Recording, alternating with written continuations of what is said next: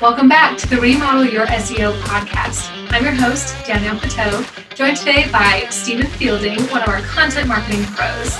And today we're going to answer this question What should I write about on my website? And so let's dive in. Let's get some specific answers on this question. So, by this point, you've heard it from us approximately 27,000 times that you need to consistently blog, you need to update your website pages, and you need to develop lead capture content to bolster your entire inbound marketing strategy. So, you already know that those are the types of content you should be publishing. Cool, but what topics are highest performing? This is a looming question for most contractors. And Stephen, I'm going to let you dive into that question first because you've been leading the builder funnel charge towards getting tangible topics and examples available to home builders and remodelers for years. So, Stephen, break it down for us. What are good topics for blogs, website pages, and lead capture content? Yeah, definitely a great question. So I've been doing this for almost six years now, and I think we've come up with thousands, it's got to be thousands of website page topics, blog topics, and everything else. And some of my clients have as many as 600 blog posts on their sites now. So after doing that for a while, you do learn a couple pages and different things that are going to work better than others. So I'll just list a couple of these out and then we can kind of go from there. So, Perfect. yeah, that includes uh, core website pages. So the core pages on your website, this could be like your homepage, services pages, etc. We do see some of the best results from having the services page, which is pretty common, but also individual service pages. So think about like your services page lists, you know, kitchen remodeling, bathroom remodeling, etc. And then if you have individual ones, you would build individual pages for each of those, and that helps you rank in the search engine results for those individual terms and not just kind of like the overarching term. Um, so that's one good example. The service area page, this is a page that we build a lot um, and we don't often see on some of our clients' websites when we start working with them. But having a page that clearly defines where you work, and then you can even break it down further into specific neighborhoods and towns. But that, that is a really good one um, for core website pages. And then other things like you got to have your about page. You should definitely list like testimonials, reviews, etc and definitely having at least a contact page, if not other pages on your website that can convert website traffic into leads. Um, so that's just a couple of core website pages. Uh, Danielle, did you have any anything to add on those before I jump into blog topics?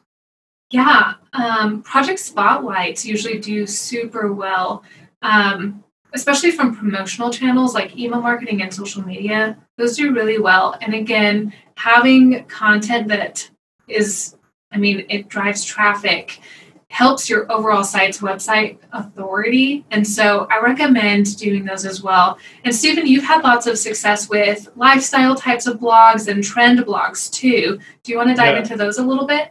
Yeah, definitely. Um, well, besides talking about everything in your industry, home building, uh, remodeling, things specifically about that, a lot of my clients have had really good success, and these are remodelers and builders with these types of lifestyle posts. So, for example, this could be something about um, about the area, like the best towns in the area. This could be about like vacation things to do, um, cost of living, general like lifestyle type content. And the reason this works so well is you're like, you're probably thinking, why would I blog about that? I do remodeling or I do building, is because at a certain point, you do that content, you write blog posts about that, and that's all very important but you might hit a wall. You might get to a certain point where you can't get further uh, because you've already ranked or you're already kind of tapping out on that content. So by talking about your area, you're going to become what we would call like a local influencer. And then people in your area that may be interested in your service are going to start finding you. And at the very least, now they're going to know maybe who you are and be able to either you know contact you directly if they're interested or recommend you to someone else. And once again, these are things like things to do in the area. Um, what is the cost of living in the area? What are the best towns to visit or live in in the area? Maybe highlighting certain neighborhoods and like features. You could even tie in remodeling or building and talk about like different types of homes in that neighborhood and things to do. So it, it does kind of go one step further away from remodeling and building, but it's still very re- relevant because your audience does live in that area and they're going to be searching for those things as well. Definitely. Lifestyle posts are surprisingly effective and they can still garner qualified leads, not just traffic to your website, but you can get qualified leads who journey through the types of content that you guide them through from these lifestyle blogs. So they start looking at this lifestyle blog and then they journey through your website and they become a qualified lead because of the internal linking and the call to action buttons you have to your premium content. Something also that works really well is writing a blog that answers kind of the best of questions. So, for example, the best luxury home builders in SoCal or the top home remodelers in Pittsburgh.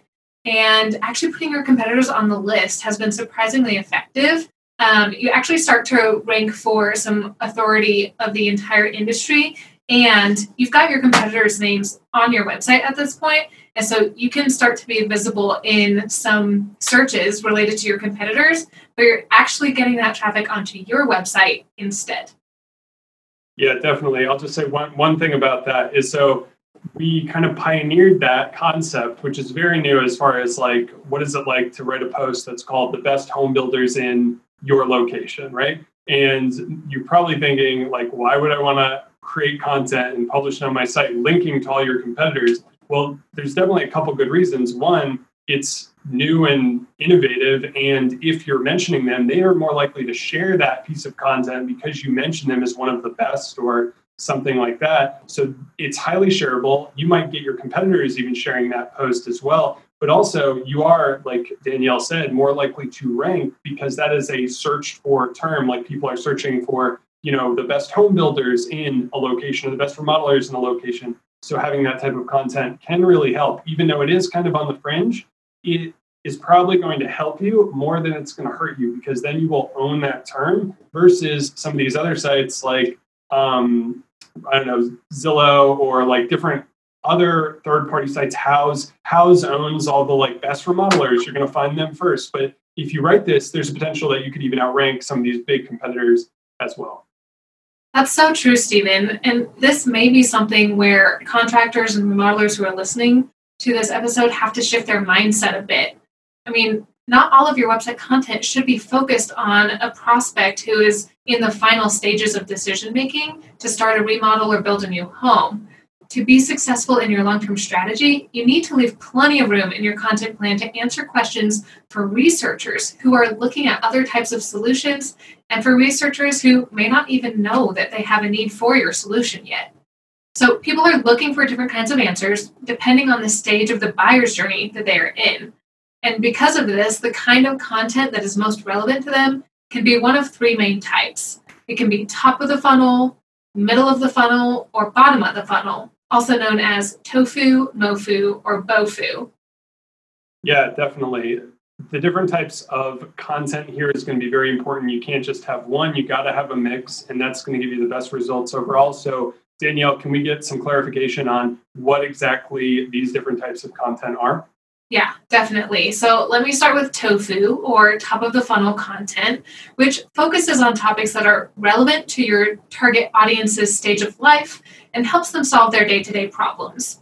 So these are going to be topics that are regularly searched for by your target audience, but are not necessarily directly related to home remodeling or home building.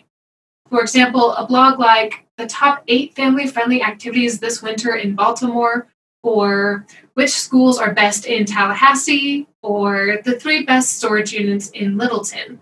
Each of these topics are not directly related to home remodeling or home building, but they are related to problems that people who are moving to a new location are trying to solve. Definitely. And a lot of the content that I mentioned earlier, this top of the funnel lifestyle type content, falls into this range. So it's not going to maybe convert at the same rate as something at the bottom of the funnel or the middle of the funnel, but it can drive a lot of traffic. And then the relevant audience might continue on to read different content on your site that's more, you know, further down the funnel there. And once again, like Danielle mentioned a couple examples here, but things like top the top events in your area, things to do, best of anything. It could be anything related to your business. You might list the best remodelers, the best certain types of businesses or anything like that, those are all good candidates for top of the funnel content. 100%. And lifestyle posts are top of the funnel content because they relate to this broader audience who are at the top of the funnel. They don't necessarily know that they want to work with you or remodel or build a home yet.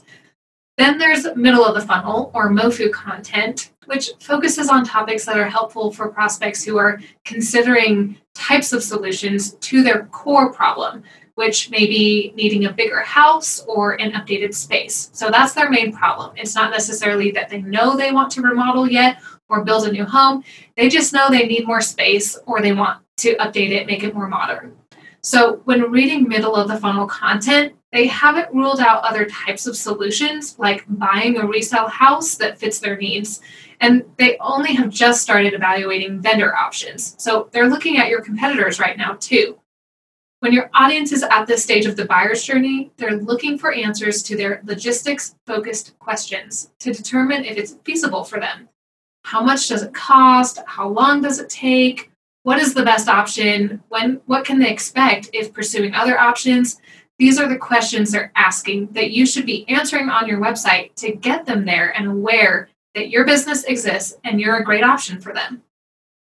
Yeah, definitely. And just reiterating that the middle of the funnel content, it's important to think of the questions your prospects are asking because we listed a couple topics just there, like how much does it cost, how long does it take, et cetera. But by thinking about the questions your audience is already asking, you can create some really great content for that. And then you're going to be that kind of like go to resource for answering their questions. And they're going to remember that later and then go on to read even further down into your blogs and everything and discover some of that bottom of the funnel content. And then you're more likely to convert them either from a visitor to a lead or from a lead to a customer.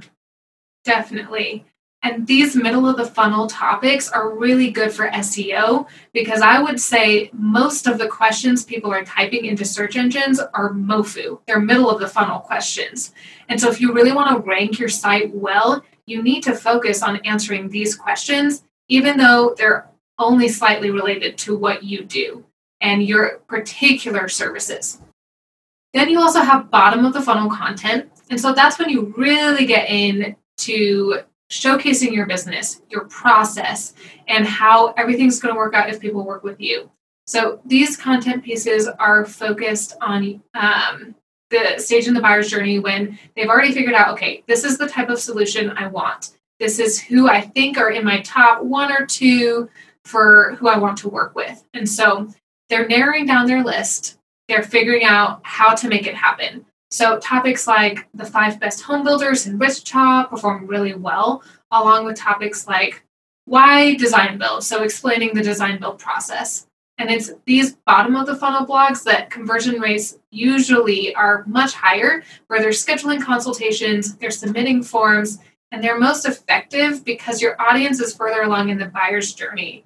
So, oftentimes, if you see that a couple of topics are driving most of your form submissions and your lead capture, that doesn't mean your other content isn't working to drive people to that bottom of the funnel content. You need all of it to work in tandem as a system.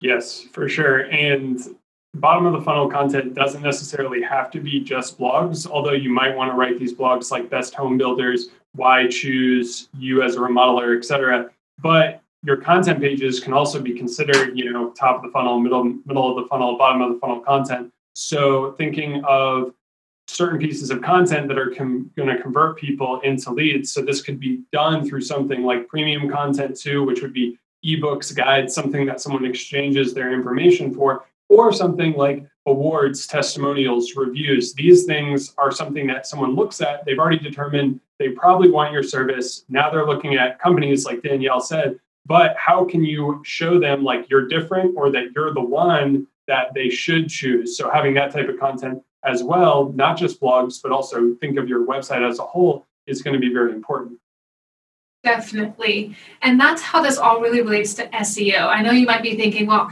i thought we were going to talk about just how to get a checklist of things to do really all of this content is driving SEO value for your website. That's why we talk about it. That's why a lot of what we talk about is content marketing related. So, I recommend you start writing your middle of the funnel and bottom of the funnel content first. And then once you have around 10 main topics covered, to start sprinkling in top of the funnel content that helps to drive more traffic to your website. Then you can be sure to link to middle of the funnel content from your top of the funnel content and link to your bottom of the funnel content from your middle of the funnel content to guide your website visitors through the content you have written, answering their top of mind questions at each stage of the buyer's journey. This is known as implementing internal linking strategies, and these start to give your content an even stronger foothold in search engine results.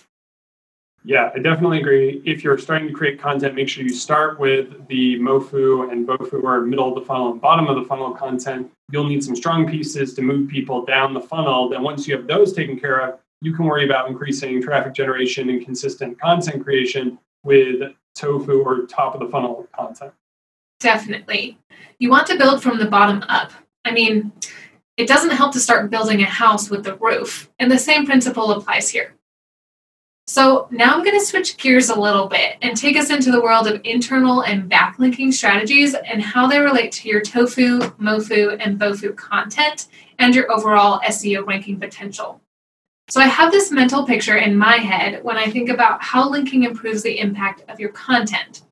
It's a comparison between the scatter effect of buckshot and the capturing effect of a net launcher. Your buckshot, or relevant to content without any linking strategy, it's going to make an impact, but it will be more hit and miss. A net launcher, launcher, on the other hand, or content with internal and backlink strategy, is going to better capture your target audience because the pieces are all tied together. Google notices this too and correlates your quality content across these topics as an indication of your knowledge and thought leadership, which is beneficial for your overall domain authority. Yes, I love that. There is more con- the more content you have, the more intertwined your content pieces are together, the better. Is so so is internal linking and backlinking the same thing? They're actually distinct, they're separate. So, internal links are links from your content to your content. In other words, they're links from one part of your website to another part of your website. Backlinks, on the other hand, are links from someone else's website to your website. Both internal links and backlinks are important to building up your domain authority because they prove to search engines that you are knowledgeable on the ins and outs of the subject, as well as the authoritative thought leader, because other websites are voting for your content when you get backlinks. Yeah, definitely. And so, so internal links and backlinks. Um, I guess can you explain how you can control or which ones you can control and exactly how to do that? Sure. So the short version of the story is you can control internal links. Uh, you can only to some degree control backlinks because you ask for them. So your team controls internal links, and the most hands off form of backlink collection happens when you become an expert on a topic and have published quality content that other content writers want to share with their audience via an external link to you from their website or promotional channels. This often takes the form of writing guest posts and then having a link in your author bio to your brand's website or a link in your guest blog to other content on your website too. That would also be a backlink. So, this kind of backlink collection is hard to come by and comes through a lot of hard work over spans of time in order for you to become well known and reputable. That's why most businesses employ backlink collection campaigns where they either reach out to webmasters and ask for a link on specific pieces of content or purchase backlinks. Yeah, so we've seen it before where you can purchase backlinks. In some cases, you can also go get them through some of these um, normal methods of like reaching out to webmasters and like going through the guest posting strategy and everything. Um, and this is this is a common strategy in certain cases, but uh, let's talk about a little bit like is it okay to purchase backlinks? Is there any, any situation in which that's um, okay to do, or should you avoid it altogether? Great question. There are ways to purchase reputable backlinks, and usually this is by paying third party directories to list your business. So, um, sites like Houzz and I think Alignable, um, Upwork, those kinds of sites, you can pay to be listed on their best of. So, that would count as a paid backlink. Um, other backlink purchasing options are from um, sources that are usually more detrimental than helpful, especially after the Penguin algorithm update that basically hunted down sites that were employing black hat backlink collection schemes. And it's pretty easy to tell when a site has implemented a backlink purchasing campaign because there's usually a huge jump in backlink count. And most of them will come from foreign websites or pharmaceutical websites worth blushing about. Yeah. Uh, and, and what should someone do if they purchase poor backlinks and now want to get rid of them? Well, first of all, if you're thinking about purchasing backlinks, I would recommend that you don't. If you've already purchased backlinks, the unfortunate thing is there's not an easy undo button. There are ways you can get rid of them, but be prepared for a significant time investment. Now, everyone talks about how you should just create and submit a disavow spammy backlinks file to Google, but Google often looks to see if you have reached out to the webmaster of the sites first to ask for the spammy backlinks to be removed personally. These actions are to be noted in your disavow file. So Google's going to look for that, and it takes a lot of time and outreach to see if you can make that happen. Sometimes backlink purchase campaigns are done in a way that the spammy backlinks will start to drop off after a certain amount of time. So you can also wait it out to some extent. But if your website has received a manual penalty from Google, which you can find out by looking in Google Search Console, then your hand is pretty forced and you need to take some swift action to remove or disavow these spammy backlinks to give your website a fighting chance in search results moving forward. Yeah, and just to reiterate, it's probably not the best to purchase backlinks. You know, we preach a lot about inbound marketing specifically. And if you're going to go and try to get backlinks and, and traffic and leads, everything, if you go about it in a way that is reputable and you're trying to help, that's going to be the best way. There really are no shortcuts. You can only do kind of the right things in the right order. And that's what we talk about here. Um, and then you're going to get the best results. So, um, yeah, this was some great information, Danielle. Thank you.